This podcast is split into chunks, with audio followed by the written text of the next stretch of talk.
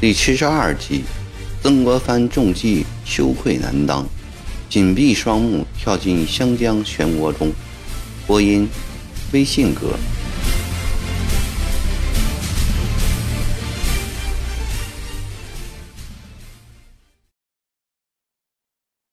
当天下午，沈关臣就赶到江边，上了曾国藩的托鼓，将这一重要军情告诉了曾国藩。曾侍郎，这可是千载难逢的好机会啊，失之可惜了。曾国藩摸着大胡子，良久没有作声。向北出兵，这是他既定用兵计划。消灭靖港这股长毛，符合这个计划。曾国藩与孙观臣的大哥关系非同一般，对孙观臣他也有好感，他觉得。在前年那个危难关口，孙观臣能慨然借款，的确是个血性之士。今天前来要求出兵，固然是为了做生意，但也有保境安民的好心在内。何况明天又确是个好机会。不过他心里还是有点不踏实。龙少爷这个人，你见过吗？曾国藩问孙观臣：“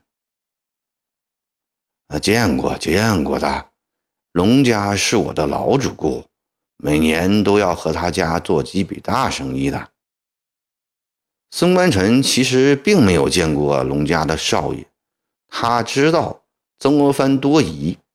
若说没有见过，曾国藩肯定要怀疑。何况他与那人谈了多个时辰的话，可以断定。这个人是千真万确的龙家少爷，倘若不是，怎会一段料子未买，先付下千两银子的定金？曾国藩点点头，自言自语：“长毛安排五百人在靖港做什么呢？”有了上次越州的失败，曾国藩慎重多了，发不发兵，他仍然没拿定主意。的士管他做什么呢？先把这五百号长矛收拾再说。王鑫急着要报羊角司之仇，在一旁竭力怂恿。的士，靖港离此不远，我看先派几个人去打听打听。若确如龙少爷所说的，再发兵也不迟啊。李继兵也很想借这一胜仗来洗羊角司之羞。但他比王鑫稳重些。王李二人的态度促使曾国藩下了决心：倘若真的只有五百人，他在心里盘算着，水陆州现有五千人，以十倍兵力前去剿洗，必胜无疑。这一仗打胜了，大可振作乡勇士气。是的，曾国藩此时太需要打胜仗了。他终于采纳了李继兵的建议，晚上派出侦探的人回来侦报，龙少爷说的一切属实。曾国藩终于决定出兵了。第二天，湘勇四更起床吃饭，王鑫、李继兵带领全部陆勇，曾国藩坐着托鼓，亲自指挥全体水勇，浩浩荡荡向靖港开出。一路顺水，战船很快驶到离靖港二十里水路的白沙洲。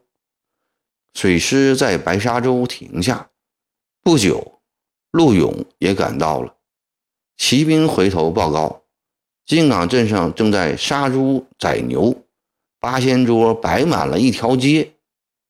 曾国藩大喜，下令水陆并进，水师在靖港登岸。陆勇过浮桥，在靖港会师。中午时分，湘勇水陆两支人马聚集在靖港。靖港镇上八仙桌虽摆满街，却不见半个太平军。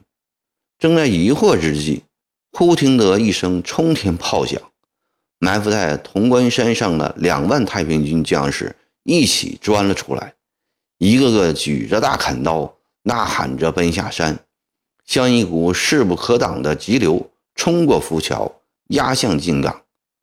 曾国藩看着漫山遍野的红黄包金，方知上了龙少爷的当，心中叫苦不迭。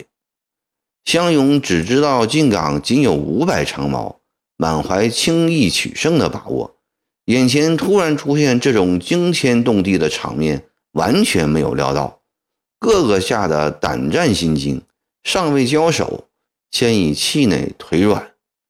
王鑫、李继兵只得强压住阵脚，指挥湘勇迎战。刚一接仗，湘勇便纷纷败下阵来。进港镇上四面八方响起“活捉星妖曾国藩”，炮声、鼓声、脚步声，仿佛雷鸣电闪。湘勇如同跌进八卦阵，不知向何处奔逃，只得退回江边。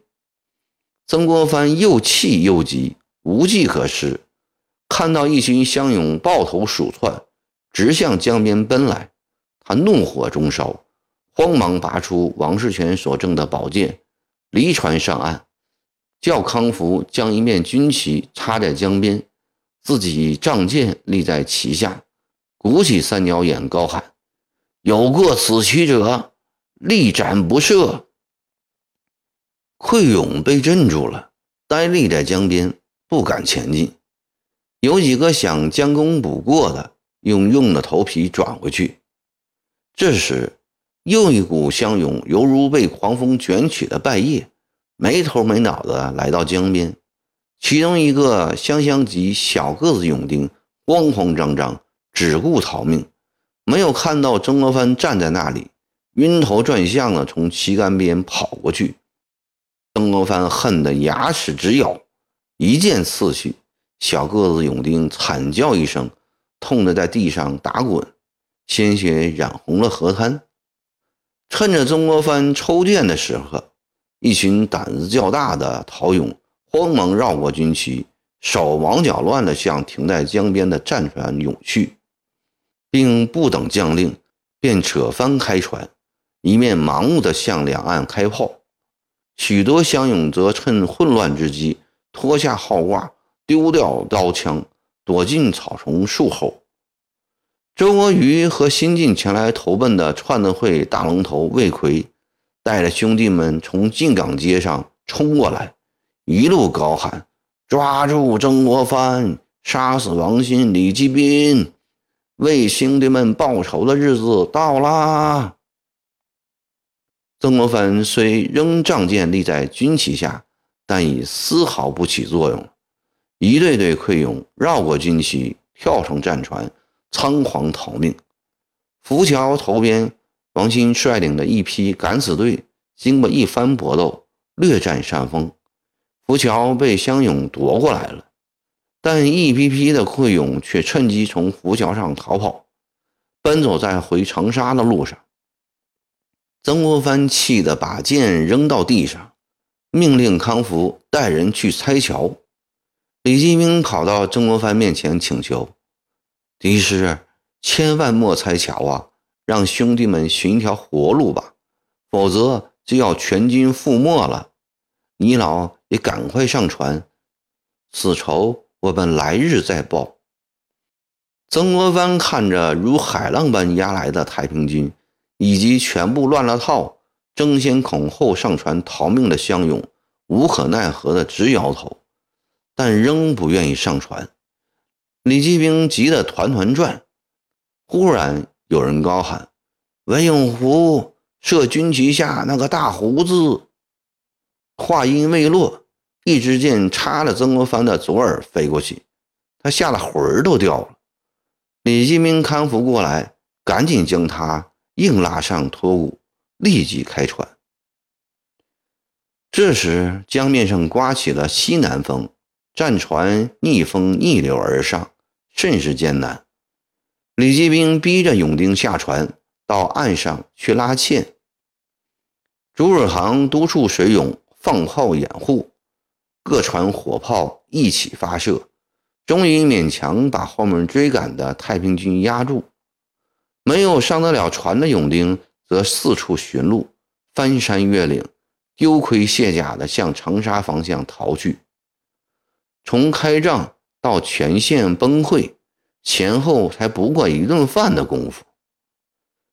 曾国藩坐在托骨上，听着后面追兵一声声“活捉征妖头”的呼喊，看着两岸飞蝗般射来的箭，以及自己这副仓皇逃命的狼狈相，又羞又恼。自衡州出师以来，与长毛打的两仗都以惨败告终，还不知湘潭那边战局如何。长毛如此诡计多端。怕多半也会失败。辛辛苦苦训练了一年，期望见不世之功的项勇，竟是如此不堪一击。曾国藩灰心至极。皇上的重托、恭王、素学士、靖海师的信任、自己的抱负，眼看都将化为泡影。讨若匪席中的那些大话。将会永远成为子孙后世的笑柄。想到这里，曾国藩羞得无地自容。他闭住眼睛，眼前忽然出现了鲍起豹狰狞愤怒的面孔，徐有仁、陶恩培记恨阴冷的面孔，骆秉章幸灾乐祸的面孔，以及长沙官场形形色色不怀好意的面孔，心里。又烦又乱，慢慢的，这些面孔合为一张脸。这张脸蜡黄狭长，两只尖细的眼睛从镜片后面射出寒冷的光来，死死地盯着他。干瘦的喉咙里挤出哑涩的声音：“先祖，你今后不死于囚房，便死于刀兵。”曾国藩吓得睁开眼睛，这不是二十年前司马铁嘴吗？活捉征妖头！呼喊声从后面呼天盖地的压来，似乎越来越近，越来越响了。他断定司马铁嘴预言的这一天已经来到，今日必死无疑。他深知自己已与太平军结下大仇，一旦被抓，结局只有这样几种：抽筋、剥皮、点天灯、五马分尸、割目凌迟、斩首示众，哪一种都令他心惊肉跳。他设想受刑时的痛苦，全身的血液都凝固了。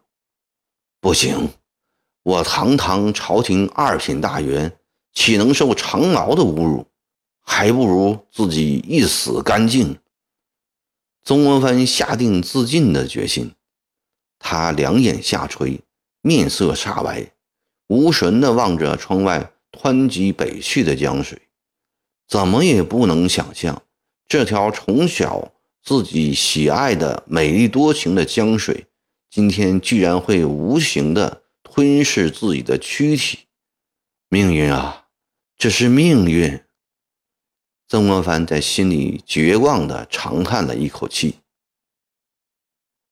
康福进到舱来，看见曾国藩死人般呆坐在凳子上，两只眼睛已经木然了。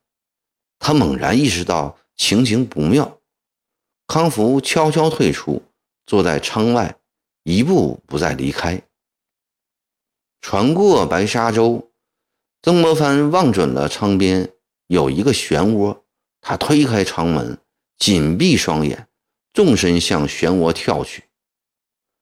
康福猛地听见水响，见舱门大开，只是曾国藩投水，他一面大喊：“快来救曾大人呐！”一边跳进漩涡中，满船人大惊，纷纷奔向船舷边。康福水性好。很快就把曾国藩推出水面，船上人接住，把他抬进舱内。众人见曾国藩一脸灰白，担心已死。康福把手放在曾国藩鼻孔边，察觉到有一丝气在出进，才放心。大家七手八脚的给他换衣服，好半天，曾国藩才睁开眼睛，看见康福湿漉漉的站在旁边，知道是他下水救自己上来的。他怒视康福一眼：“你是想让长毛羞辱我吗？”康福急中生智，忙笑着说：“大人呐，刚才长沙飞马来报，塔副将在湘潭大获全胜啊。”曾国藩冷冷地说：“船在水上走，飞马报信，你是如何知道的？”康福不慌不忙地答：“釜山在陆路遇到报捷的骑兵，为了使大人放心，特遣人做小华子前来相告的。人呢，在后场，带我去叫他。不用了。”曾国藩又闭上了眼睛。康福对着曾国藩轻轻地说：“大人。”你老安心休养吧，一切到了长沙以后再说。曾国藩已无力再说话，平躺在床上，让托骨拖着他向长沙逃去。一路上风吹浪打之声，他总疑心是长毛在追赶，直到靠近水陆洲，惊魂甫定。